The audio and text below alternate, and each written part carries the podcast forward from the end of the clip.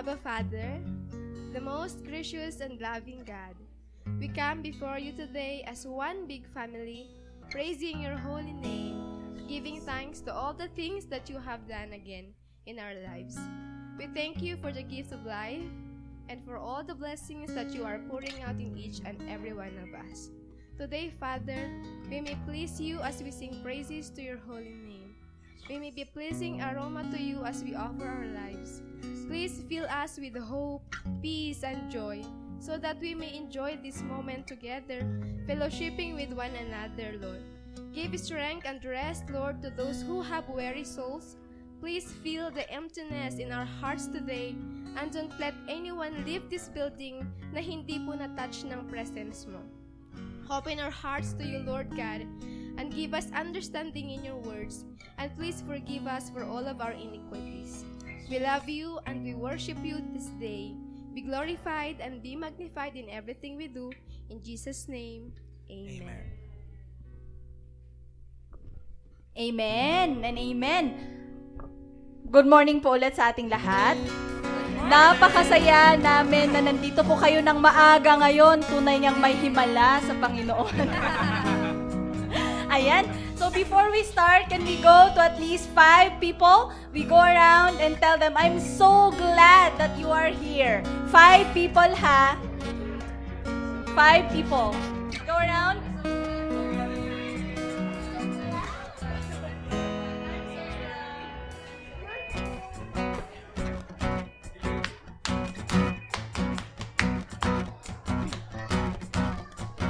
Come on, nakalima na po ba tayo? Amen. Lahat po ng nakalima na, sabihin po natin, Amen. Amen. So are we ready to worship the Lord today? Amen. Let's go.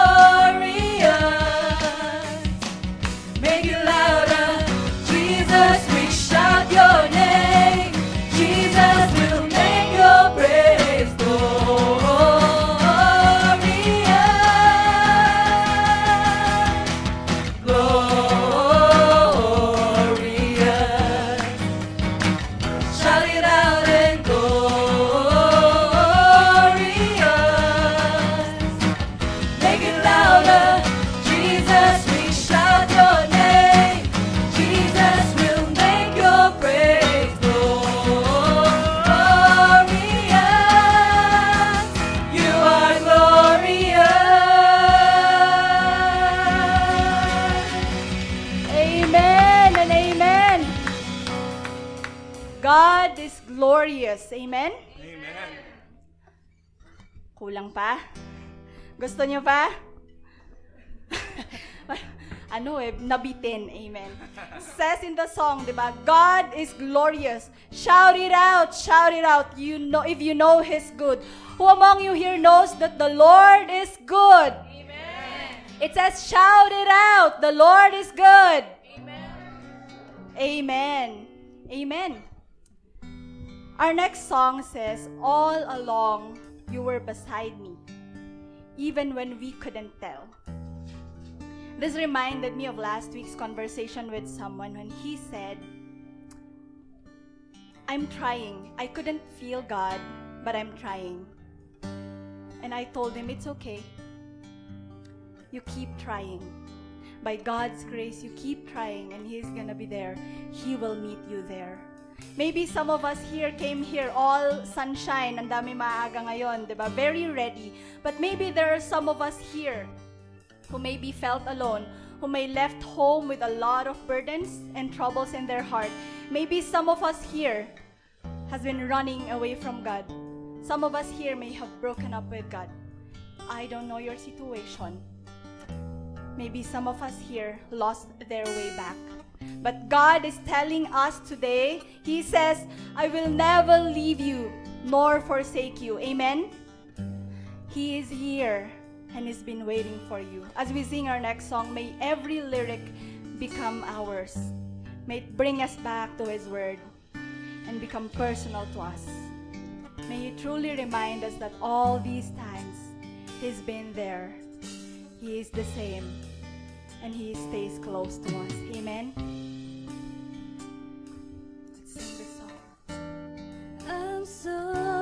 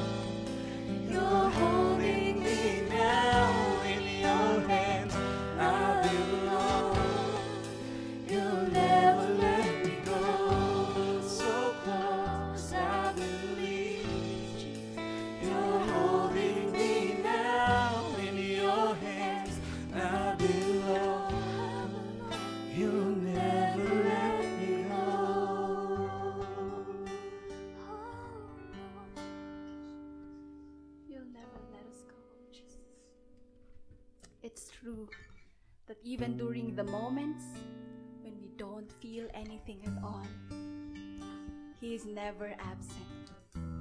He's always been there. And He never left us alone.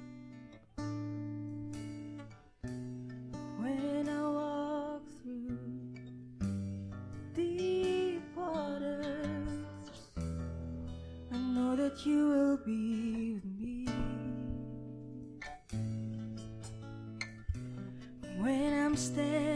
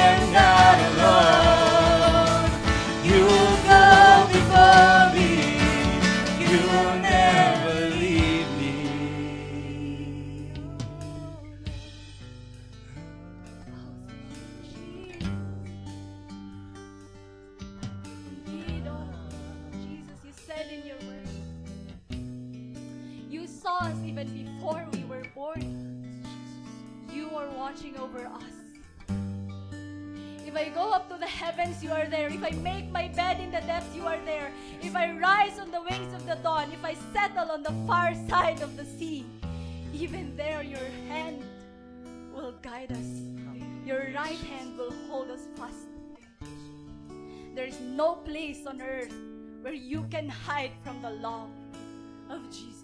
Yes. He is there and He sees you even to the bottom. As we sing the chorus once again, I pray that we sing it with all our heart. I am not alone. I am not alone. You will go before me. You will never Raise your voices to the Lord.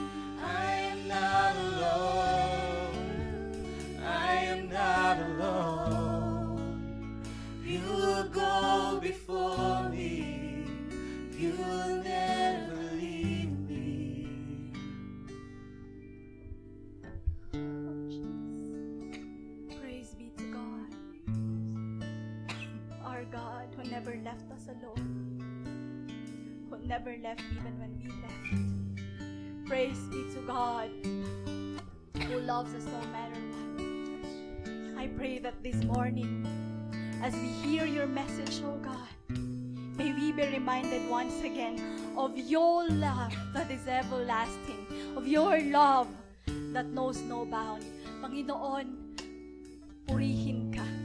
Dakila ang iyong pangalan. Itinataas namin ang pangalan mo, O Diyos. Ikaw ang maitaas sa, sa lugar na ito, Panginoon. We thank you. We love you. We honor you. And we praise you. And all who are blessed by the Lord, say amen and amen and amen. Amen. Bigyan natin ng malakas na palakpak ang Panginoon. Thank you po. Amen. Makakaupo po tayong lahat.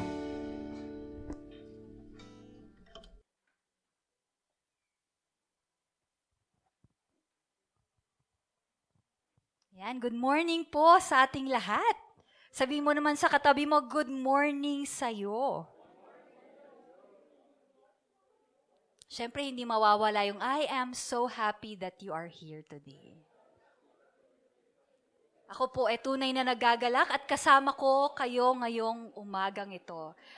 I'm so happy to see all of you who are here and for those who are elsewhere, praying that we could see you soon. So may I request everyone, all who are able to stand, may I ask everyone to stand and let us read the word of the Lord today.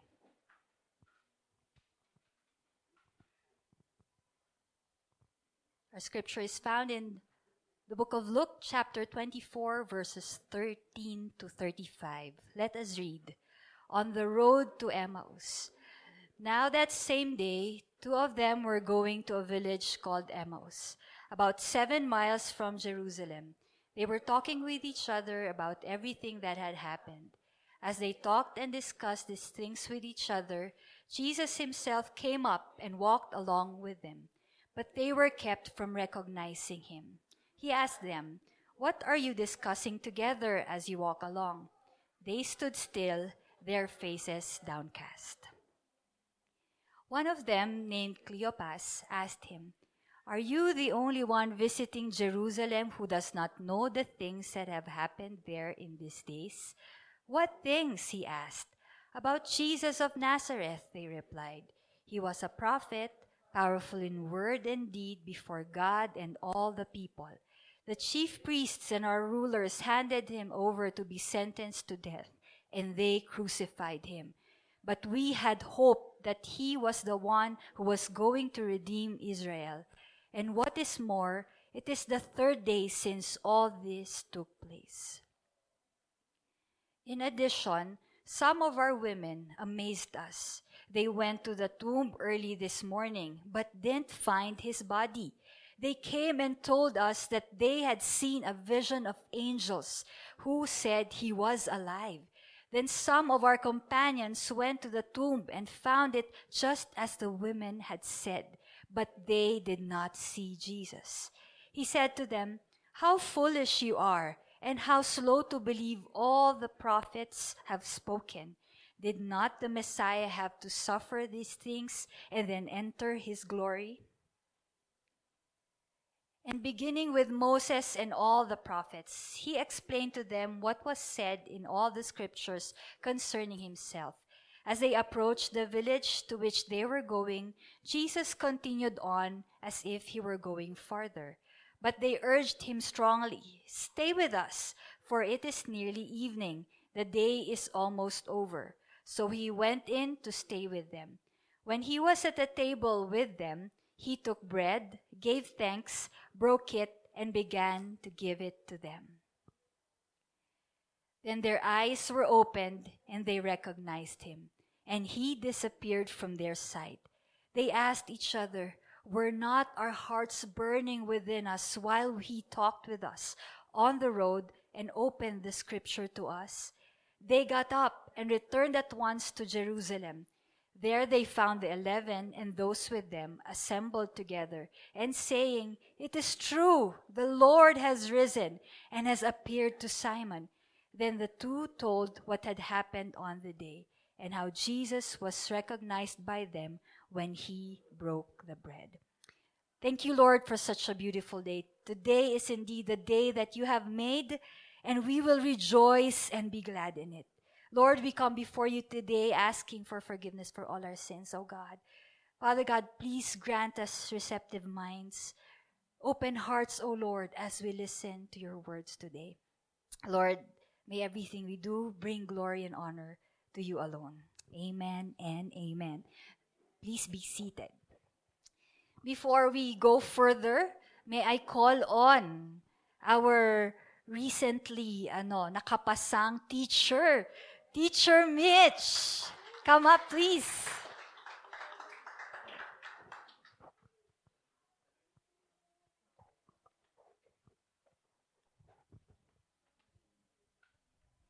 Good morning po sa ating lahat. The two men who walked to, to, who walked to Emmaus journeyed with Jesus without recognizing him. They only realized that it was Jesus when their eyes were opened during their time at the table. Mine is different. Let's call it the road to LPT. If sa kanila, the road to Emmaus, mine, the road to LPT or Licensed Professional Teacher. From the very start of my journey, I knew that Jesus was with me. I consulted him before I made my decision to pursue teaching. In fact, this is not what I want but God's. My dream is to be a certified public accountant, but maybe God doesn't want me to count money, but rather, He wants me to count souls whose life must be touched. Last February 2018, I, I asked God for two things work or study. After conducting a survey, God led me to choose to, to, to, study in college. I obeyed, and He amazingly provided everything I needed that I never lacked in any aspect. Last year, 2022, I graduated from college. After graduation, I made my plans on what to do next. I have plan A, B, C, and D, but my very goal was to prepare myself for the LET examination. So my plan A, I will apply as a service crew in McDonald's and review for LET at night. I was in Pangasinan at that time, and I submitted my resume, but a month has al already passed. I never accepted calls from McDonald's. Plan B, I said I will talk to Ate Sheila. I will offer her my service to watch over her daughter while she is working.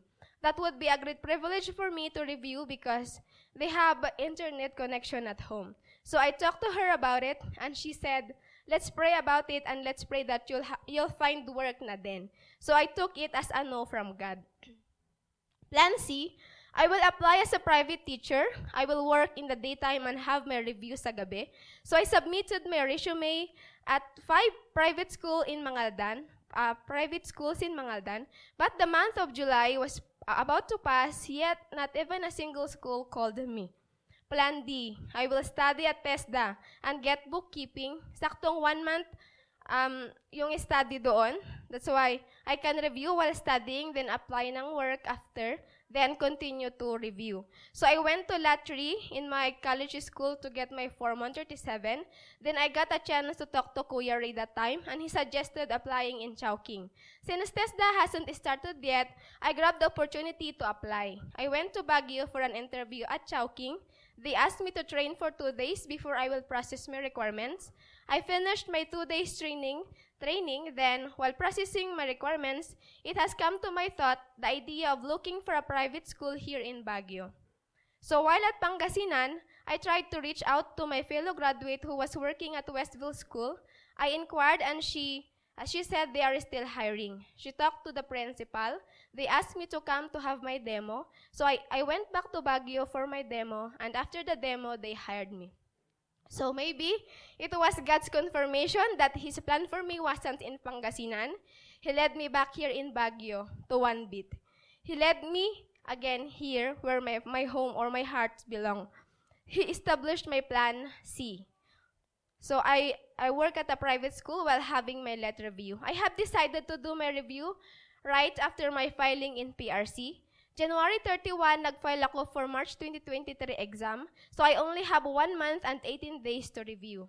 I started right away on February 1. I listened to videos on YouTube. I joined the VED group, group chat review on Messenger and answered reels.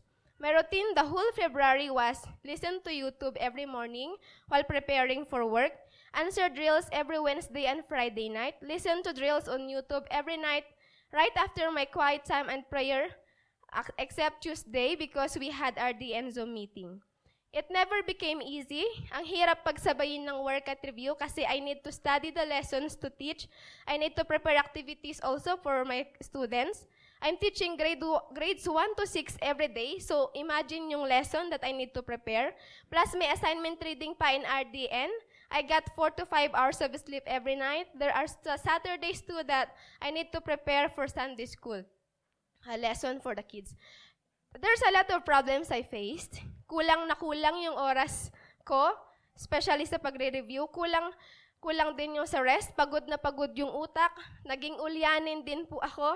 Na, to the point na yung estudyante ko, pinagalitan ko kasi hindi siya nag-bless, pero nag-bless na pala siya. Napapanaginipan ko pa yung exams. Instead, makakatulog ako ng mahimbing kahit sa tulog ko, nagdedrill pa din yung isip ko. Naging emotional na rin po ako, tapos iyak lagi kay Lord. Pati kay Tita Liza nga, umiyak na din ako nun. Then here comes March. Gawaan ng exam ng kids sa school. 17 subjects yung kailangan kong gawan ng exam. So wala na akong oras para mag-review. Second week before let, as in zero review ako. Inaway ko sarili ko.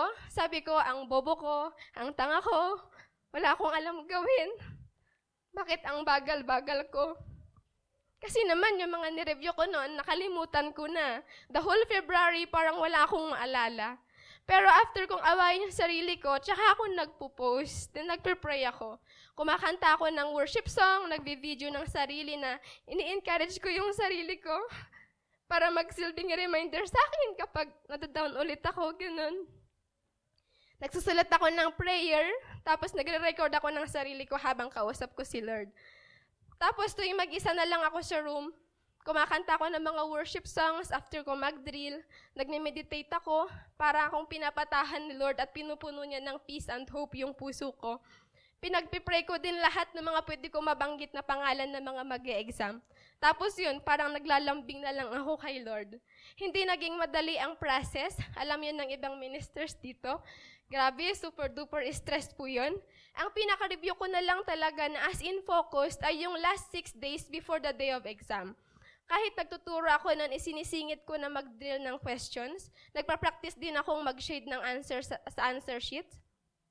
During exam, kabado, nabobo pa ako sa spelling. Instead na professional, uh, single F, na double F ko po siya. Nag-rush ako kasi matatapos na yung oras, hindi pa din ako tapos sa mga questions. Lagi akong second to the last na natatapos. Buti na lang at may isa pang pinakahuli, hindi ako yung pinakalas. Then, after exam, tsaka lang po ako nagkahi- nakahinga. Maluwag sa loob, sabi ko talaga, LPT na to. Pero, nagpakaba naman sa akin doon yung tatlong erasures ko sa sa answer sheets kasi bawal po magkaroon ng erasure or else baka magkaroon ng problema. Then, um, doon po yung nag, ah, naging alala, nag-alala na naman po ako noon. Kaya yung prayers ko noon, Lord, ikaw na po yung bahala. Wala na akong magagawa kasi tapos na yung part ko, so sa'yo na yan. So doon sa waiting period, every time may isip ko yung result, prayer na lang agad na, bahala ka na Lord, let your will be done. Tapos nung malapit na yung result, sabi ko ayoko nang tumingin sa Facebook. Then mag-antay na lang ako ng update. Kung may mag-congratulate din, thank you Lord. Pero kung wala, sorry na lang. Pero yun, mayroon po nag-congratulate nung 19. And yun na nga po, road to LPT. So, ngayon po, I praise God, I thank God. He made me a licensed professional teacher. Glory to God po sa lahat-lahat ng ginawa niya.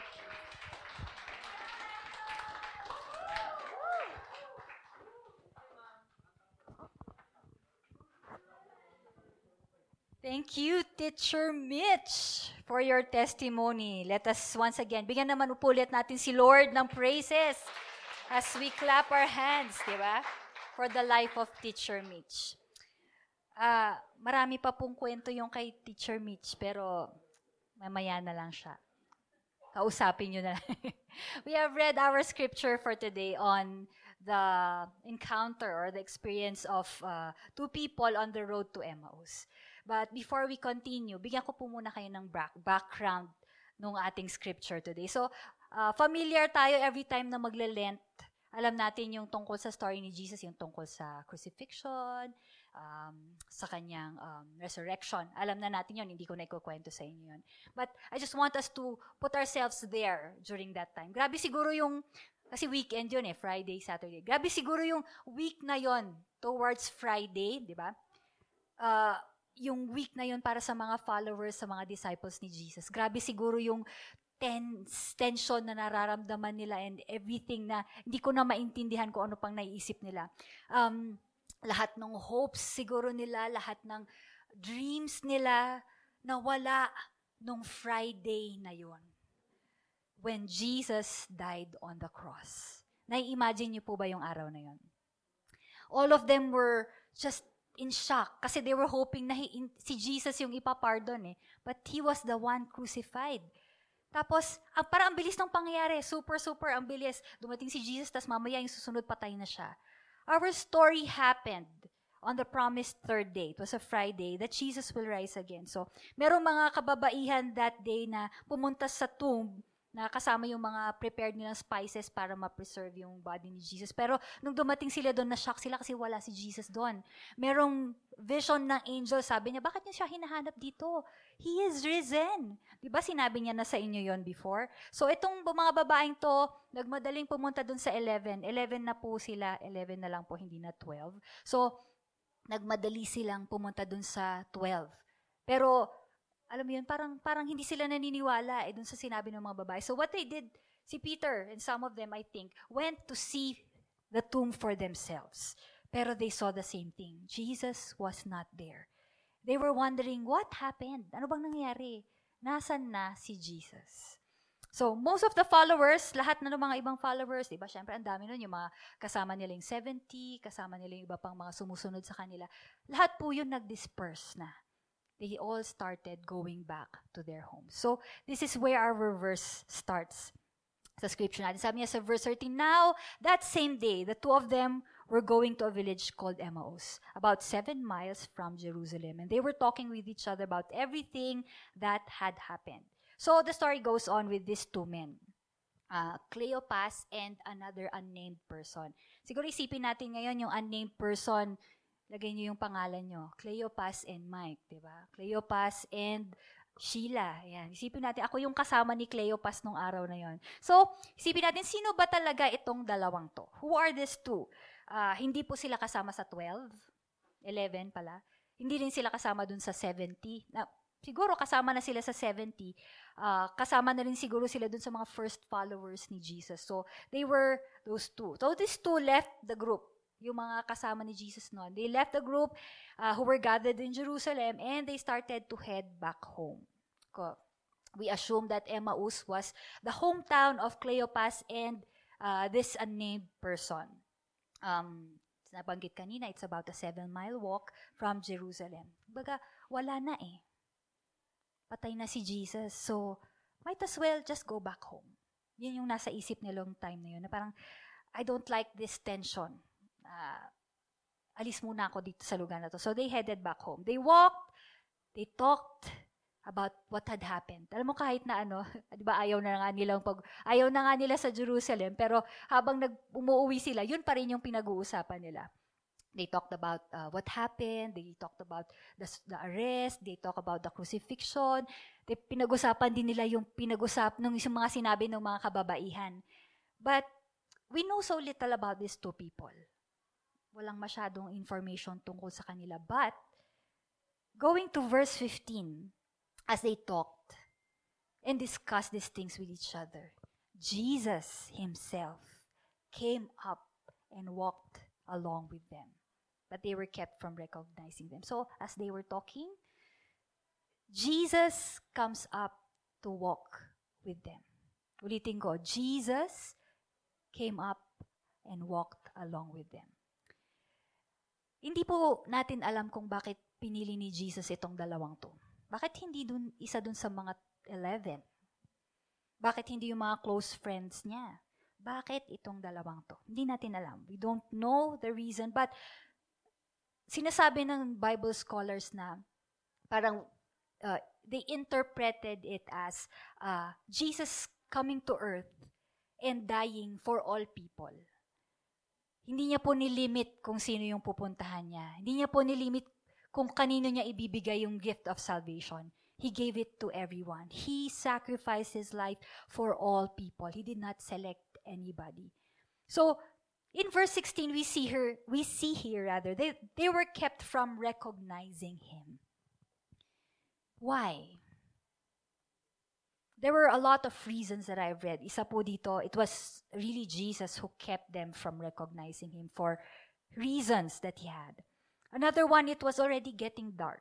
Wala naman pong mga um, ilaw po during that time. So, most likely, they did not recognize him. Um, number three, uh, alam mo yung thought na kamamatay niya lang eh. Alam mo, na-expect mo na nandun pa siya, uh, imposibleng mabuhay siya. So, they were not expecting him to appear and talk to them right then and then. Kasi nga patay siya. And lastly, they were just so preoccupied with their their despair. Alam mo yun, masyado akong malungkot ngayon. Bahala ka dyan kung sino man ikaw nakausap, kumakausap sa akin. So those were the, some of the reasons. And verse 17 comes along. He asked them, ano ba yung dinidiscuss nyo? They stood still and their faces were downcast. Sabi niya, their faces were downcast. Ano ba yung pinag-uusapan nyo? Sabi niya. Siguro napaka-obvious nun yung, ano, yung itsura nila habang naglalakad sila. Alam mo yung malungkot na itsura. Siguro ang bagal-bagal pa nilang maglakad. Baka habang nag-uusap pa sila, yung medyo umiyak-iyak pa sila, di ba? Naghahag pa siguro na, oo, oh, namatay na si Jesus. Alam mo yun, siguro, I don't know, I don't know how they looked. But as Jesus joined these two, alam na po niya yung heart nila. At alam niya po, alam na po niya yung kailangan nila. Tapos sabi ni Cleopas, dayo ka ba dito? Ikaw lang ba yung dayo na hindi nakakaalam kung anong nangyayari sa, Jerus- sa Jerusalem? Hindi mo ba alam? Parang, they were, ay, kumbaga ito eh, talagang alam na alam na news. Kumbaga, uh, walang hindi nakakaalam ng pangyayaring ito. Talagang sobrang-sobrang famous si Jesus nung time. So, yung tanong niya, dayo ka ba? Hindi mo ba alam kung anong nangyayari?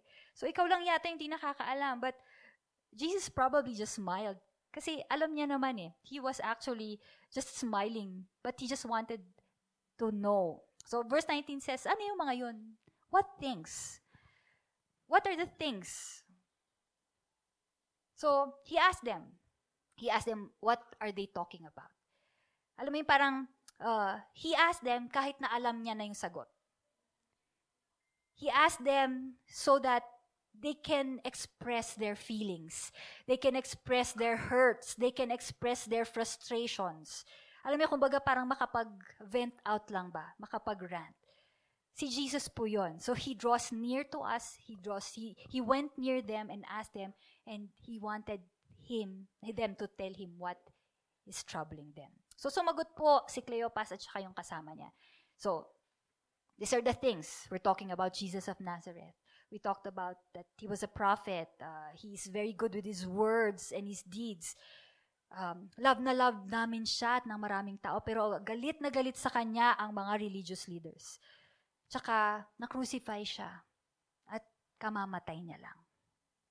Alam mo yun yung verse 21, malungkot na verse para sa akin yun. Sabi niya, we had hoped. They hoped that ito yung kanilang savior talaga. But they lost hope. After all that Jesus heard, instead of saying, hmm, kawawa naman kayo, namatayan kayo ng mahal nyo sa buhay, naintindihan ko. But verse 25 says, He said to them, How foolish you are! And how slow to believe all that the prophets have spoken. Did not the Messiah have to suffer these things and then enter his glory? And then he began teaching them, explaining to them what the scripture told about him. Pinagalitan po sila ni Jesus. Sabi niya, bakit hindi nyo pinaniwalaan lahat? Bakit ko konti lang yung pinaniwalaan nyo? Bakit ang tagal-tagal nyong intindihin? But they, they were guilty of just choosing what uh, they wanted to believe in the scriptures. Kumbaga, yun lang gusto nilang uh, maintindihan. Kumbaga, they understood that the scripture based on, uh, they understood rather, the scripture based only on their assumptions and how they want to understand it. They should have believed what all the prophets had spoken and that the Messiah would suffer first. That he had to go through all of this. Yung sa verse 27, sabi niya, He explained to them what was said in all the scriptures concerning himself. Kumbaga po, nagbigay si Jesus ng lessons. Kumbaga, who is Jesus 101? Hindi natin alam kung ano yung mga sinabi niyang scriptures. Hindi ko alam kung ano yung mga pinoint out niyang mga mga uh, verses sa Bible. Siguro kinote niya yung Deuteronomy 18:15. Sabi na The Lord your God will raise up for you a prophet like me from among your own brothers. You must listen to him. Pwede rin niyang kinote ang Isaiah 7:14. Sabi niya, Therefore the Lord himself will give you a sign. The virgin will conceive, have a son, and name him Emmanuel. Pwede rin niyang sinabi ang Isaiah 53:7. He was oppressed and afflicted, yet did not open his mouth, like a lamb led to the slaughter, and like a sheep silent before shearers. And lastly, maybe he quoted Zechariah 12:10. Then I will pour out a spirit of grace and prayer on the house of David, and they will look at me at whom they pierced. They will mourn for him as one mourns for an only child, and weep bitterly for him as one who weeps for a firstborn. Hindi po natin alam kung ano yung mga kinote ni Jesus na verses. But what we are sure of this day is that He gave them scriptures.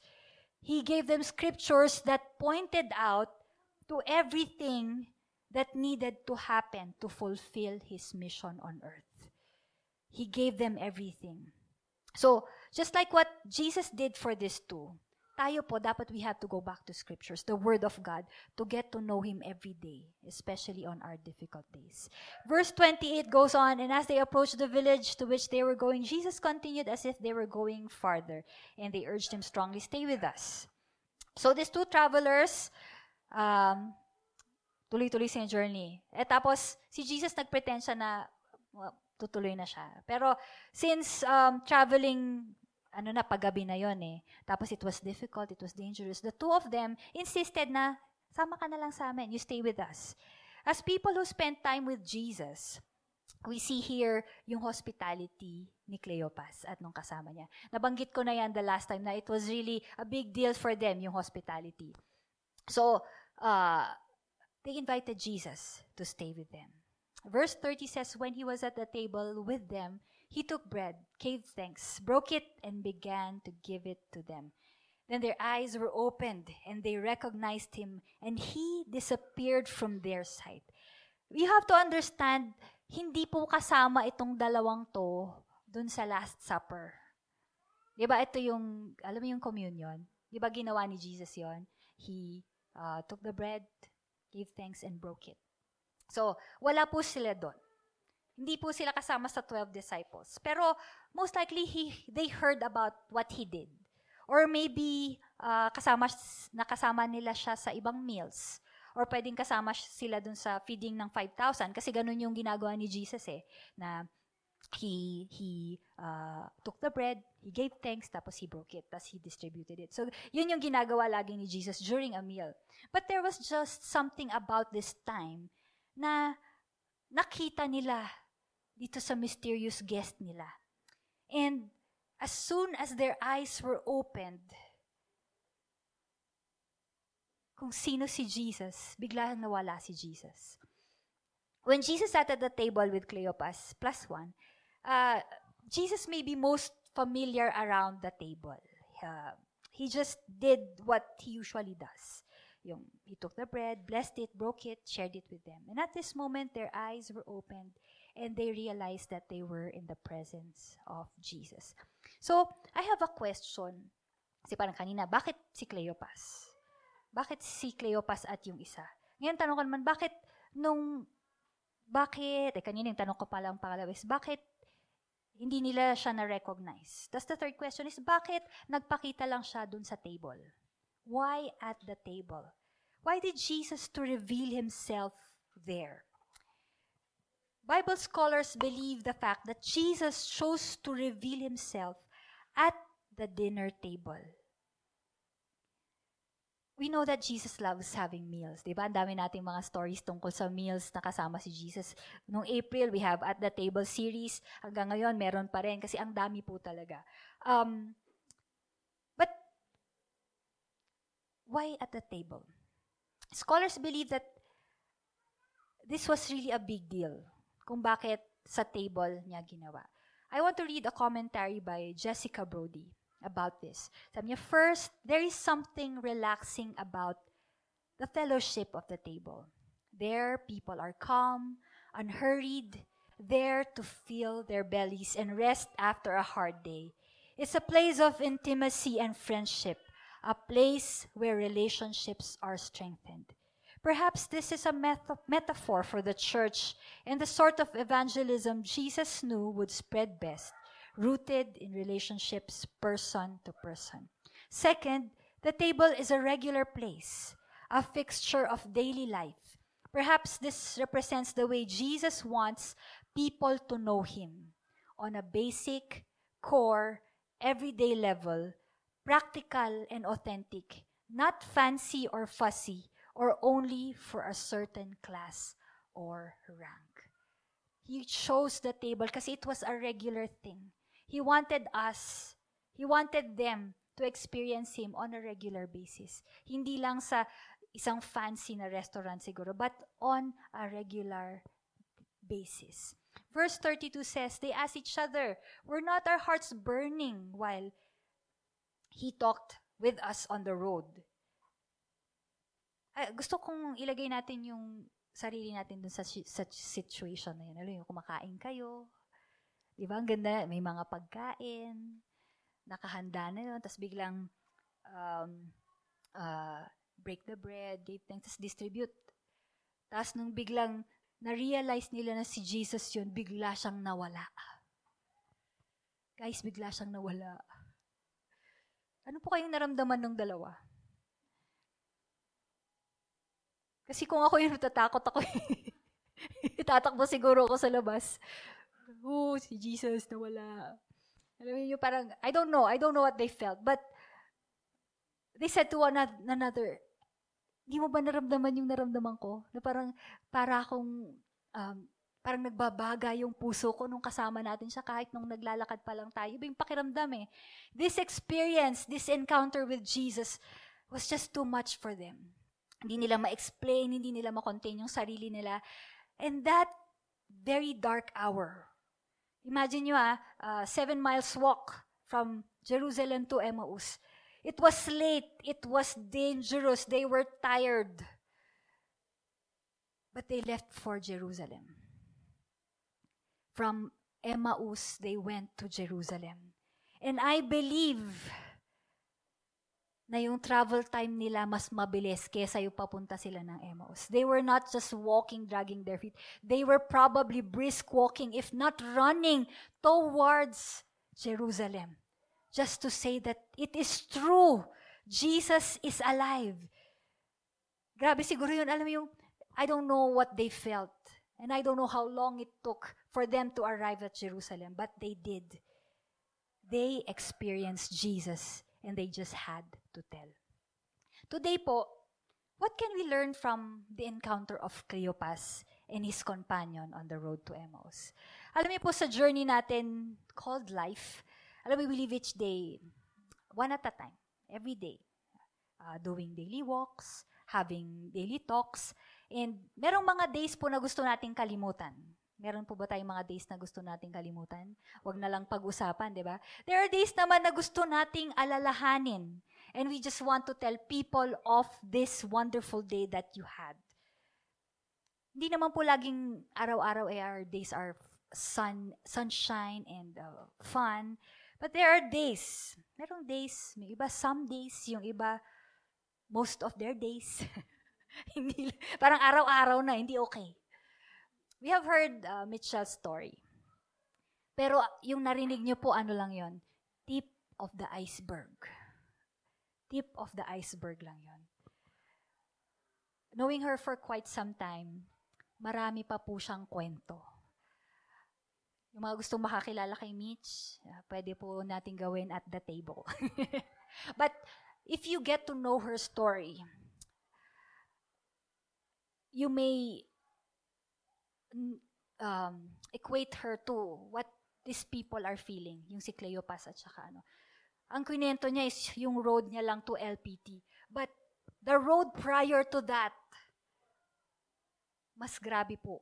Marami po siyang pinagdadaanan. Actually, even on the road to LPT, marami pa pong nangyayari sa buhay niya na hindi niya na po binanggit. Kasi kulang po yung oras sa sobrang dami. In verses 16, 13 to 16, nakita natin yung kanina na uh, now at the time they were going to the village, to Emmaus.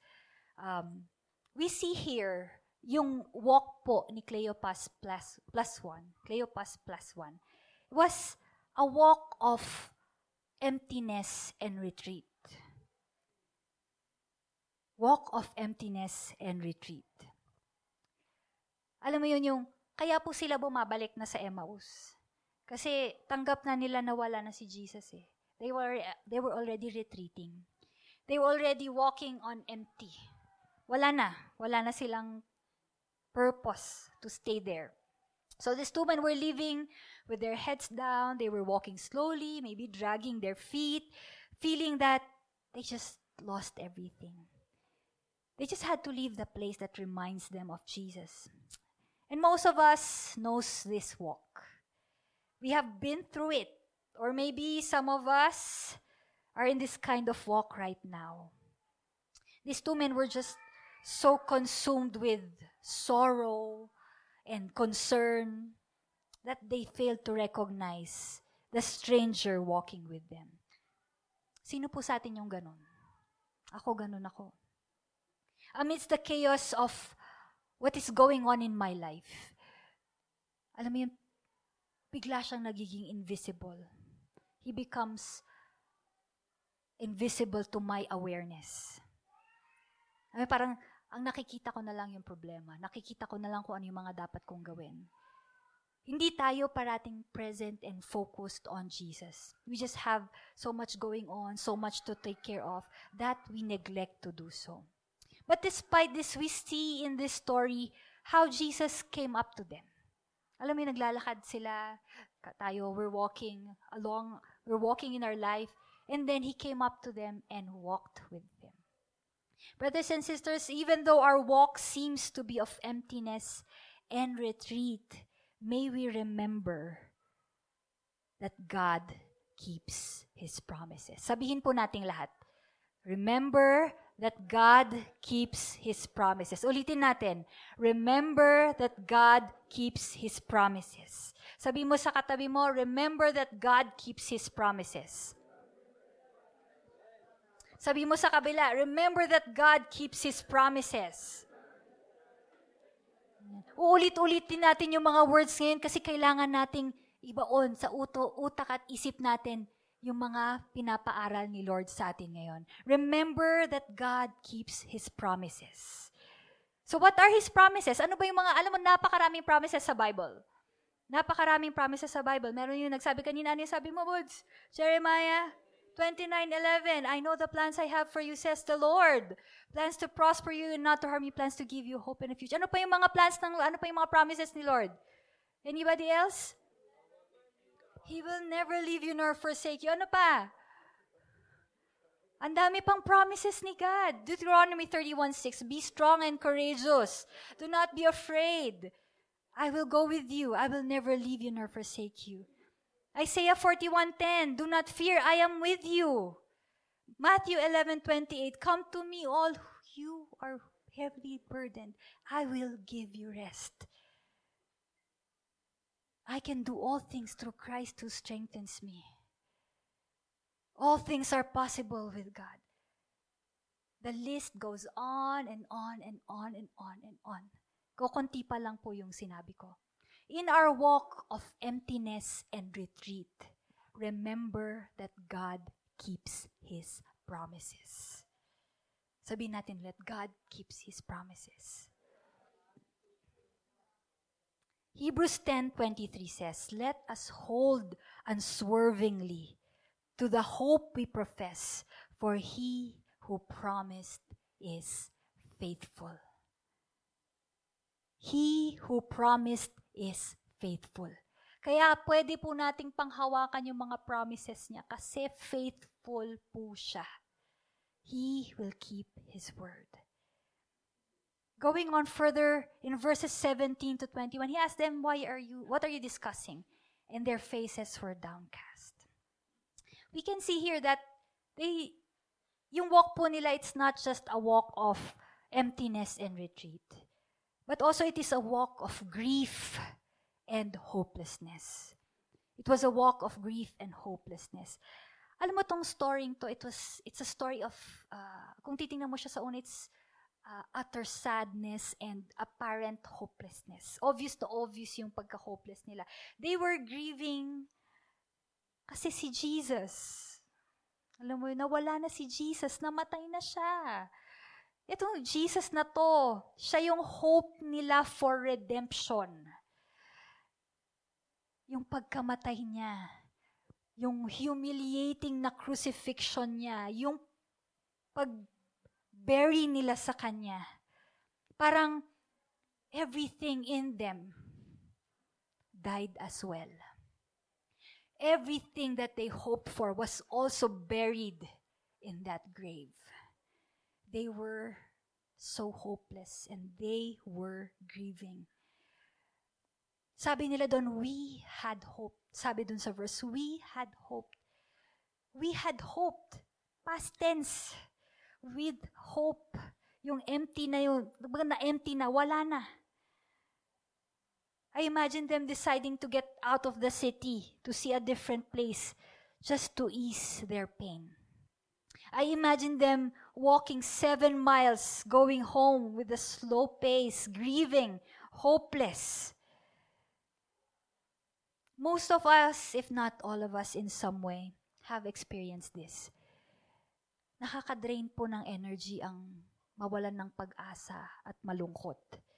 And once that hope is gone, alam mo wala nang point mag-move on. Parang para saan pa? Bakit pa? There are some of you, I, there are some of you I know who went through something and doesn't want to go to church anymore. Sabi, bakit pa? Masama na ako dati. Sinubukan ko namang maging mabait eh. Bakit pa? They did not see any point anymore of going on. These two men were grieving not only because of the death of someone that they love, but also because they already lost hope. All of that was gone. Alam niyo po yung verse 21 para sa akin, ang lungkot-lungkot na verse. He said, but we had hoped. Past tense na agad. The cause of their grief is that they already lost hope. Alam mo tinawag niya na si Jesus na he was a prophet. Hindi niya na po tinawag na Jesus was the Messiah or Jesus is Christ. They lost all hope. Maski yung news mula sa mga kababaihan didn't even spark anything in them. They even neglected, "Hmm, hindi naman, kap- hindi na, an- kung ano-ano sinasabi nitong mga babaeng to. Hindi totoo yan. They thought, Jesus is dead. Isa rin siya sa mga prophet na mga nauna na nangamatay din. Walang pagkakaiba. Hindi siya pwedeng maging Messiah kasi nga namatay eh. He can't be the Messiah who liberate us kasi wala na nandun siya nakaburol. In our life, when things are tough, when we lose our jobs, when we lose something, our loved ones, or something bad happens, and Jesus seems so distant or even invisible, it's easy to say maybe he is not God. Maybe he's not as powerful as I thought. Or maybe he's not as great as the Bible seems to say. Pero mali pong mag-isip ng ganito. When we are struggling, when we're fatigued or frustrated and can see or feel Jesus, and the only thing that we can think about is or are the wrong things that are happening in our lives. Maybe we should pause and check our memories. Parang yung ginawa ni Mitch. She paused. Am I being selective in what I'm remembering? He has been good to me. Bakit siya mag-stop ngayon? Alam mo, every time I hear that song, yung kinanta natin kanina, it's a very old song. The song said, All along, you were beside me, even if I couldn't tell. Through the years, you showed me more of you. Imagine, all along, you were beside me. Sometimes we do not realize it just because we're looking at the problem so big in front of us, forgetting that He is with us all along. Pati yung footprints in the sand. Hindi natin alam, tinitingnan natin yung footprints. Sabi natin, isa na lang yung footprints. Iniwan na ako. He didn't know that He was carrying us during that time. Just because we are so focused on the negative, the not so good things that are happening, we forget that God is with us all along. He is with you. He is present. He is present in our situation now. Jesus wants Cleopas plus one to know that although things look hopeless and they might have doubts, that they just have to go back to Scripture. Realize that everything was already planned. Nasabi na niya yun before eh, that he had to suffer. It was all part of God's plan. He knows. Alam niyo po, we experience heartbreak. Kasi we think God should do something uh, based on our knowledge or on how we understand His Word. Alam mo yun, parang um, we, we get disappointed kasi hindi nasusunod yung gusto natin kasi akala natin yun yung sinasabi ng Bible. Alam mo yun, parang tipong sabi, um, uh, I can do all things through Christ who strengthens me, pero hindi naman. O kaya naman yung tipong, uh, by His stripes, I am healed. Pero hanggang ngayon, bakit hindi pa rin? May sakit pa rin ako. Alam mo yun yung, we limit the word of the Lord based on how we want to understand it. We get discouraged and think God has let us down, that He has disappointed us. But the problem is not God, the problem is us. We find ourselves hurting and despairing and do not find that Scripture speaks to our situation. Alam mo yung, it's either kasi we do not know the Scripture well enough or we do not believe it fully. Kaya tayo na disappoint So despite of us or despite of Cleopas and plus one, walking in grief and hopelessness, let us go back to Scripture and remember who God is. Sabihin natin lahat, remember, sabihin mo sa katabi mo, sa kabila, sabihin mo sa sarili mo, remember who God is. As we continue saying it over and over, I hope it sticks to your mind and in your heart yung mga sinasabi ng ating Panginoon ngayong araw na to. Remember who God is. What the scriptures say on who God is. Genesis 1:1 In the beginning God created the heavens and the earth. He's our creator. Isaiah 44:6 This is what the Lord says. Israel's king and redeemer, the Lord Almighty, I'm the first, I'm the last. Apart from me there is no God. John 3:16 God so loved the world that he gave his only son. Whoever believes in him will not perish but have eternal life. He is our savior. John 17:3 Now this is eternal life that they know you, the one true God, Jesus Christ whom you've sent. Psalm 86 5 You Lord are forgiving and good, abounding in love in all who call you. Jesus is forgiving. At ang dami pa po ulit verses sa Bible nagsasabi kung sino si Jesus. Let us go back to scripture. So many more. List goes on and on and on and on about who Jesus is. He is the fulfillment of it all. So ano po yung application dito? Let's look at the scripture. When you can see what Jesus is doing in your life or hindi mo nakikita, look, go back to the scripture. Go to the Bible.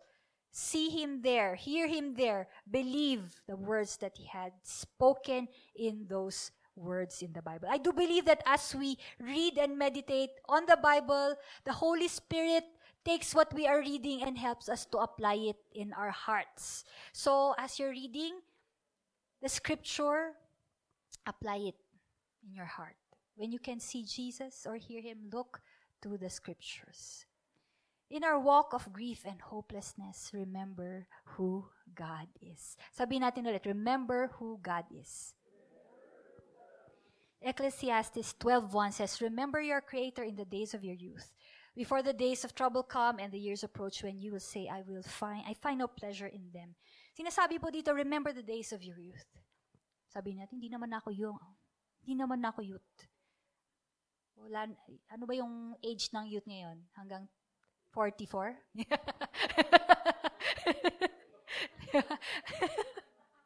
Di ba? Sinasabi po dito, remember your Creator in the days of your youth. Ang sinasabi, what I understand about this is remember your Creator now. This time, as you still have life in you, as you still have uh, energy, as you still have hope, as you still have breath in you, remember Him now. Remember Him now. Huwag nyo nang hintayin na pagdating ng time na yun, hindi nyo nakakailanganin kasi wala na. The verses, remember your Creator in the days of your youth before it becomes useless to you. Going to verses 22 to 27. Ito yung tungkol sa, binanggit tungkol sa the women came, they told the stories and everything and everything, pero hindi nila pinaniwalaan. We see here that hindi lang po sila, hindi lang po yung walk nila is of emptiness and uh, retreat or grief and hopelessness. Lastly, itong walk po nila is is a walk of unbelief and doubt. It is it was a walk of unbelief and doubt. Yung sa verse 27, ulitin ko po yung sinabi ko kanina na nagbigay po si, Le, si Jesus ng lesson 101, who Jesus was. Alam mo yun, yung, kumbaga, hindi natin alam kung ano yung mga sinabi niya, kung ano yung mga kinote niya, kung saan siya nagsimula, kung ano yung ending niya. But what we know is he taught them scripture, telling them of who he is. I believe na ang dami niyang naturo. Siguro na-cover niya lahat. Kasi imagine mo, seven miles yun. Ang haba nung, nung lakad nila, tapos ang bagal-bagal pa nilang maglakad. So most probably, he covered everything. Jesus must have mentioned uh, everything. He did not leave out anything. He have taught them everything. Kasi he needed them to know, uh, he needed them to, he, he needed to show them rather, he needed to show them uh, that this scripture showed who He is. Ito yung witness kung sino siya. Kung bakit siya dumating at kung bakit necessary yung mga pinagdaanan niya. Jesus wanted them to see that if they would only believe what the scriptures say about him, they would understand why he came and why he had to suffer. They would understand all the things that are happening and they will understand all the things that he had done. Kumbaga, scripture gives the testimony of who Jesus is. Only scripture gives the testimony of who Jesus is. The scripture tells us the truth about who Jesus is. It uh, gives us a narration. It narrates all of what he has done. His miracles, yung moving of his hand, and so much more. Uh, in our walk, yung sa ating journey po sa life natin, we will be experiencing times when we doubt. Sino yung mga nagdududa sa atin? Raise your hands. Ayan, maraming, siguro yung iba nagdududa pa. Nag, nagdududa ba ako? Oo, nagdududa kayo, so magtaas kayo ng kamay. so, in our journey, we experience doubt. We experience unbelief. And, uh, hindi na po natin pinapaniwalaan yung promises niya. We uh, have to look in the scripture and remember remember how faithful he is remember how faithful he has been remember how many times um, uh, he had been with us Remember how many times na tinulungan niya tayo out of the situation. Remember how many times He provided for you. Remember how many times He had healed you of your sicknesses. He re- remember every time He answered your prayers. Go back to Scripture. Recall what He has done for you. In our walk of unbelief and doubt, remember what He has done. Sabihin natin lahat, remember what God has done. Sabi mo sa katabi mo, remember what God has done. Sa kabila, remember what God has done. And tell it to yourself, remember what God has done. Remember what God has done. Remember everything that He did. Recall everything. Psalm 77, verses 11 to 12 says, I will remember the deeds of the Lord. I will remember your miracles of long ago. I will consider all your works and meditate on all your mighty deeds. Sabi niya, I'll remember the deeds of the Lord. Aalalahanin ko yung mga miracles mo, yung hindi lang ngayon, pero yung mga nakaraan pa. I will remember lahat ng mga works mo and meditate on all your mighty deeds. This was the walk of Cleopas plus one. This was their experience. So this was their journey. Pero po, the culmination of this story is found in verse 30. Verse 30. Let us all read verse 30. When he was at the table with them, gave thanks, broke it, and began to give it to them. Then their eyes were opened and they. When he was at the table with them, he took bread, gave thanks, broke it, and began to give it to them. And their eyes were opened and they recognized him. Alam niyo, mga kapatid, yung mga tinuro ko kanina, yung remember that God keeps His promises, remember who God is, remember what He has done. Minsan po kasi naiiwan siya dito. Minsan nandito lang din. Minsan dito lang din. Or dito lang. Pero wala dito. We may remember that He keeps His promises. We may remember who He is. We may remember what He has done. But you know what is more important? It's more important that we encounter Him ourselves, that we experience Him ourselves. He wants us to develop a personal relationship with Him. Develop a personal relationship, a living conversation, an ongoing encounter with the Lord. Kanina nabanggit ko, bakit sa table? Kasi nga dun sa table, you're relaxed.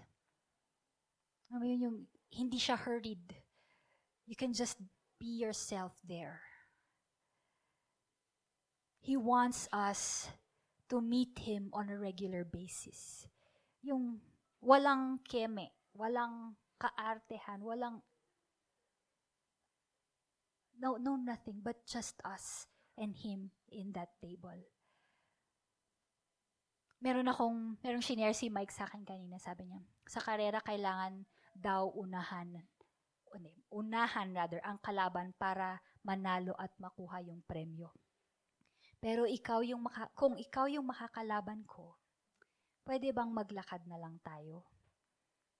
Bakit pa ako tatakbo kung kasama ko na ang premyo? Ngayong araw na to, kasama na natin ang Panginoon. Sabihin mo, kasama mo si God. Sabihin mo sa katabi mo ulit sa katabi, kasama mo si God. Tell it to yourself, kasama ko si God. Let us remember that God keeps His promises. Let us remember who God is. Let us remember what He has done. But let me read to you a quote by Carrie Weems. Refuse to be content with just the knowledge of God, but insist on experiencing His presence. Sabihin po natin, let's all read it together. Refuse to be content with just the knowledge of God, but insist on experiencing His presence. Kasama po natin ang Panginoon. He never left us. Today, as we come before Him, as we meditate on the words that was given to us, pasalamatan natin siya. Maybe ask even for forgiveness. Dahil, Lord, sorry kasi I didn't look, I didn't see you there. Why don't we come before the Lord today? Let's ask Him to seek our hearts. Lord God, seek my heart, O Lord. Search us, O Jesus, if there is any offensive way in us. Lord God, Lord, hindi ko po alam kung ano yung mga pinagdadaanan ng mga kapatiran ko ngayong araw na to. But today, God, thank you for reminding us, O Lord. Thank you for the story of Cleopas plus one in their road to Emmaus, O Lord God. That you are with us. That you never left us. They continue to search God in your hearts today. Allow God to remind you of the things that He has done. Allow Him to remind you of His promises that became true in your lives. Allow Him to remind you, remind you of the things that He has done, remind you of who He is in your lives. Let's bow our heads, let's pray. Just come before the Lord. Let's just spend this time asking the Lord to search our hearts, asking God to fill our hearts with His promises, with the words of the Scripture, with His presence in our lives.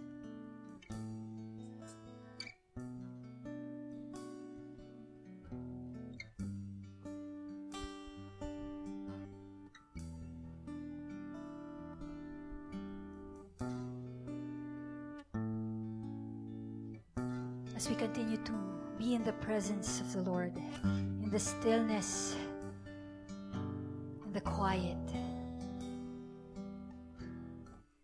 May this song continually echo in our hearts and in our minds that He is with us, that you are not alone, that He will go before you, He will never leave as we listen to the songs, the songs lyrics, let us thank God. Thank God for His promises and lead our hearts to worship Him. Lead our hearts just to give praises to the one true God, to our Savior, our Father, our Lord.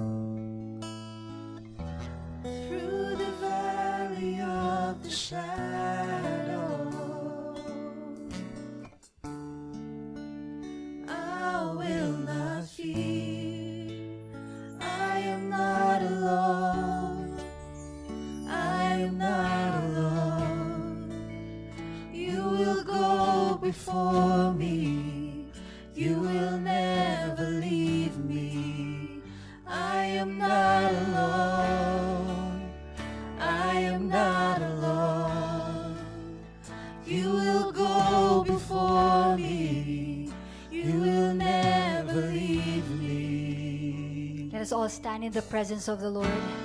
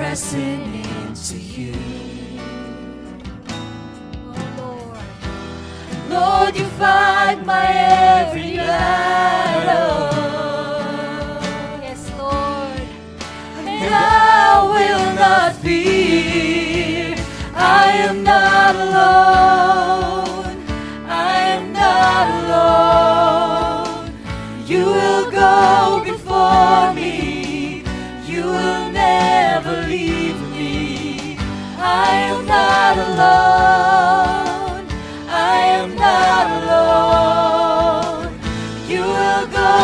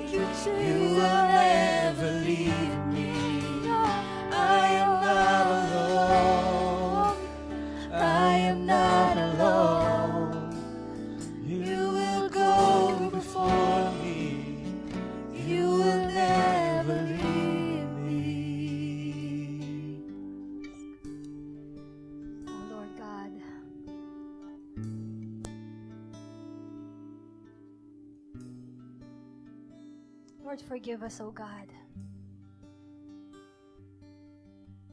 Dahil minsan, Panginoon, we forget. We do not recognize that you are with us, O God. That we allow the problems, the trials, our situations, O Lord, to overcome us, O Lord. Lord, nahayaan namin, Panginoon, na kainin kami, Lord, ng situation namin. Forgetting, O Lord, na kasama ka namin, Panginoon. Lord, we thank you today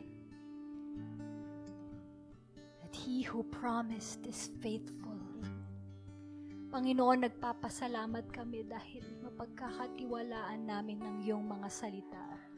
Lord, we thank you today that we could put our full trust, our hope in you, O Lord, because you are faithful. And Lord God, kung ikaw po ay ganun, noon sa buhay ni Cleopas, ng kasama niya, Panginoon, we believe that you are still the same. You are the same yesterday, you are the same today, and you will be the same tomorrow and forevermore. And we thank you, Lord God. We thank you so much. Today you did it with Cleopas in his household, Lord. As we continue worshiping the Lord. 1 Corinthians 11 23 to 26 says, For I received from the Lord what I also passed on to you. The Lord Jesus, on the night he was betrayed, took bread. And when he had given thanks, he broke it and said, This is my body, which is for you. Do this in remembrance of me. And in the same way, after supper, he took the cup, saying, This cup is the new covenant in my blood. Do this whenever you drink it in remembrance of me. For whenever you eat this bread and drink this cup, you proclaim the Lord's death until he comes. Before we partake this communion elements, let's pause for a while and allow the Lord to continue to search us. If there's something unpleasing before him today, let us humbly lay it down before his throne of grace. Our Heavenly Father, the great I am, our Lord, our Savior, our God. We acknowledge, O Lord, that you are constantly working. We acknowledge, O God, that you are always with us, even if we don't see it, even if we don't feel it, Lord. God, today as we partake of this communion elements, Lord, if there is anything unpleasing before you today, we humbly come before you, asking for forgiveness, O Lord, for your mercy and your grace. Lord, we confess to you all our sins, O God, both known and unknown. To you, God, who knows everything. Today, Lord, we thank you for your grace and your love overflowing, Lord God, in our lives. Today, God, be glorified, be magnified. In Jesus' name we pray. Amen and amen. Communion will be done in a processional manner. The ministers of the church will be serving communion elements in front. And if you wish to partake of the elements, may we request you to form lines in the middle. And as you approach the front, kindly get each one of the elements and partake it immediately. You may begin.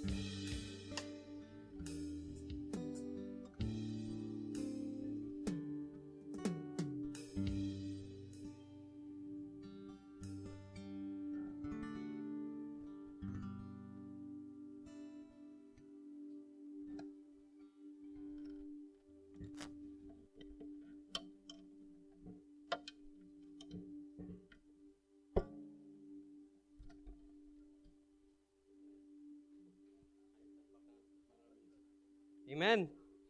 So, sino po yung na-bless? Palakpakan po natin yung Panginoon. Hallelujah, Jesus. Thank you po. So, ako na naman. So, the last time, uh, it's time for giving. So, before we give, we would like to encourage you or exhort how why we why we have to give. Bakit kailangan natin magbigay? Last time I talk about dito na lang. Uh, last time I talk about uh, tithes. Okay. Tithe is a law to God. So, just like Garden of Eden, there's a law for you to stay in that garden. Bawal mong kainin yung bunga sa puno ng uh, knowledge of good and evil. Okay? So just like giving, for you to stay in the blessings of God, you have to maintain tithing to God. So that's number one. Number two, I talk about tithes. It has limit. So tenth, sabi natin tenth. So that's limit. Uh, aside from that, so kung lower yung binibigay mo kay God, 9 or 8 or 5, that's giving. You give to God. That's you, you, you receive your reward, okay? So, there's specific, very specific si Lord sa 10th, so, so tithes. On the afternoon that day, I talk about access. So, when uh, tithe is an access to the blessings of God. So, kung gaano kayaman yung Panginoon natin, tithe become an access to that. Okay? So, kung makikita nyo dito, yung universe, kung gaano kayaman ng Diyos. Wala pa yan. May, may heaven pa. So nakikita ng physical na trinatry ng, ng science i-describe or i-explain. It's just a physical world. Other than that, is universe, uh, mas malaki pa, it's is heaven. So kung gaano kayaman ng Diyos, uh, tithe, tithing is an access to that riches of God. So now, I want to talk about uh, tithe. Uh, sa lahat po ng nagtatithe, this, they are the descendants of Abraham.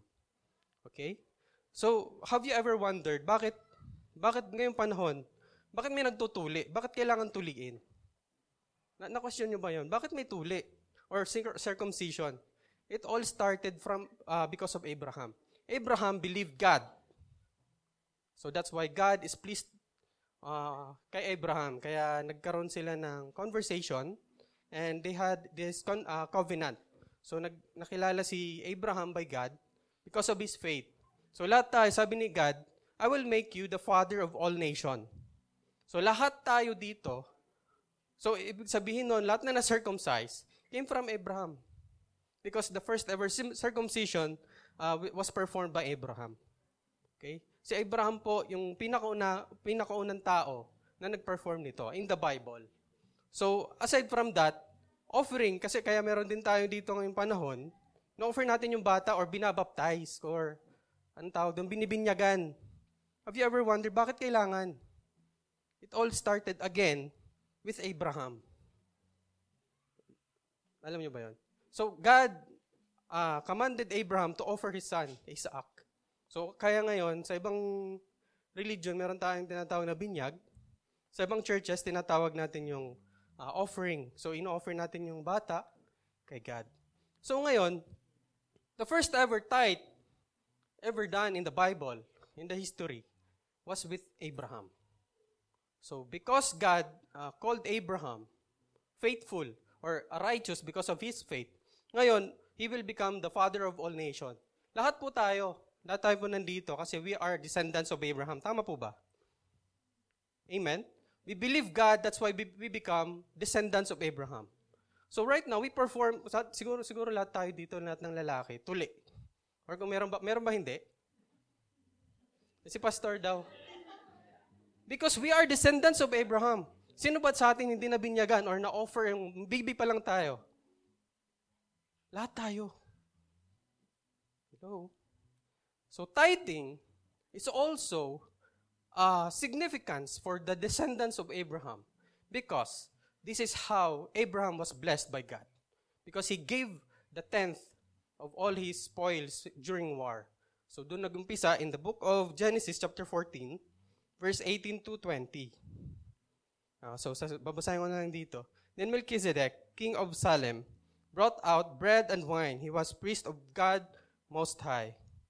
Uh, and he blessed Abraham, saying, Blessed be Ab- uh, Abram by God Most High, creator of heaven and earth. And praise be to God Most High, who delivered your enemies into your hand. Abraham gave him a tenth of everything. So during that time, di, bakit nagbigay si Abraham? Because nanalo sila sa war. Ngayon, yung panahon natin ngayon, di na natin kailangan pang humawak ng espada para lang tayo magmanalo, para lang tayo magkaroon ng blessing. God prepared everything for us, lalo lang sa mga bata. Meron ng mga churches, may meron ng mga schools. Di mo na kailangan, huma- bata ka pa noon, nung panahon ni Abraham, mahawa ka na ng pana, mahawa ka na ng espada para pumatay, para makapag-war. But now, we go to school to learn. God prepared everything for us right now to become easy. Sasakay na lang tayo ng kotse. May eroplano pa. Yung ultimo yung sapatos natin, may foam pa. Dati yung, yung apakan nila kahoy. Minsan nakapa. So everything is blessing to us right now because of Abraham obeyed God. So right now, for us to stay blessed, let's also give God what deserves to God. Amen? So uh, let's pray before we give. Can we all please stand?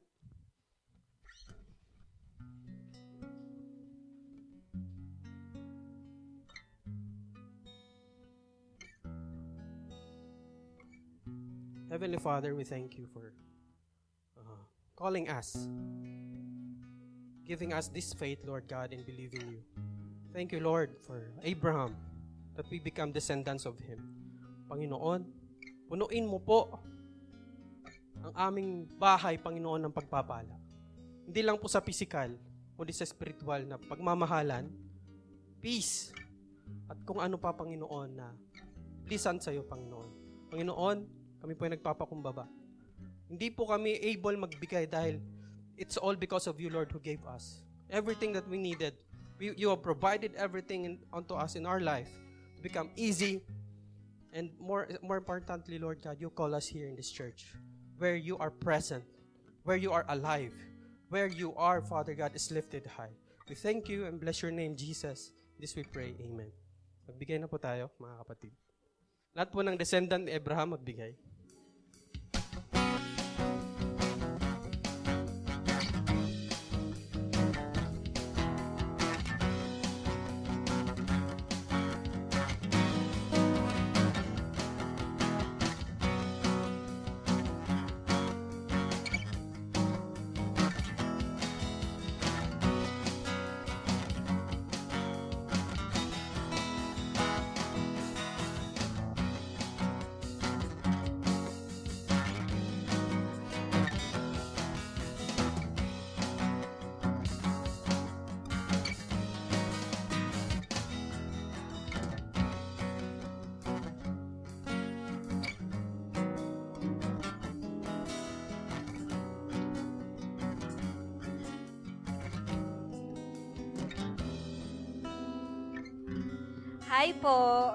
Morning po ulit sa lahat. Um, konting announcements lang po.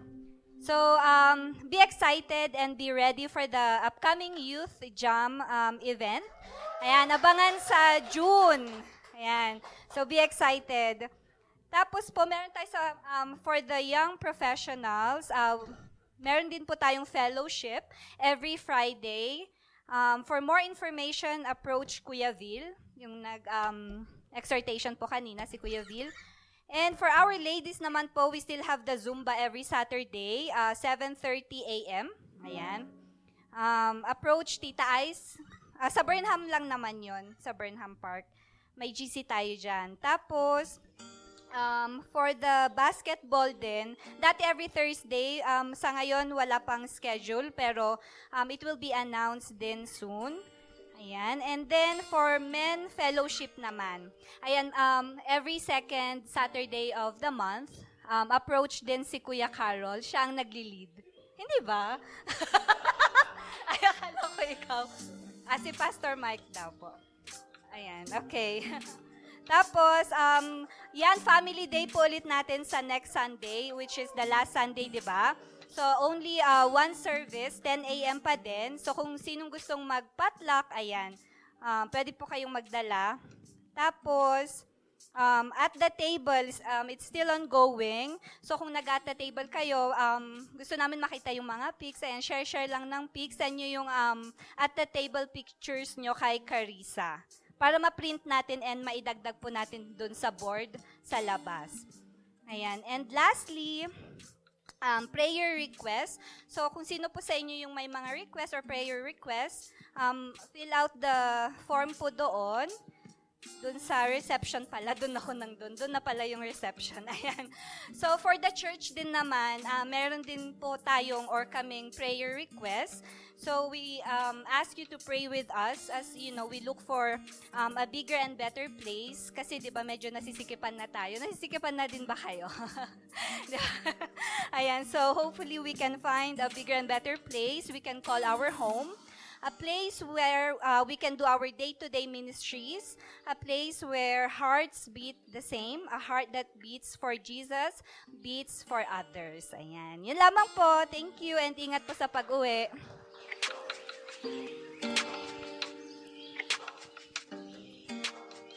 Another thing, thing po pala, ano, uh, we have this uh, uh, new ministry that we have established siguro two weeks ago. Kung nakikita niyo po, nakita niyo po yung prayer ministry. Prayer chain po yon. Uh, initially po, we do it every Saturday and um, we do it every hour. May mga nagko-cover every hour. If you wish to be part of it, um, mag-signify lang po kayo, magsabi kayo or mag-message kayo sa GC para ma-isama po namin kayo. Our goal is not only Saturday. Sa sobrang dami na ng gustong mag-pray, meron na pong schedule ng Monday, Tuesday, Wednesday, Thursday, Friday. Okay po ba? Amen. So, tayo po lahat ay tumayo.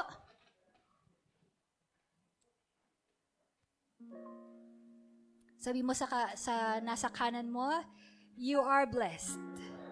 Sa kabila, you are favored. Kung meron sa harapan, you are loved. Tapos, I am a child of God.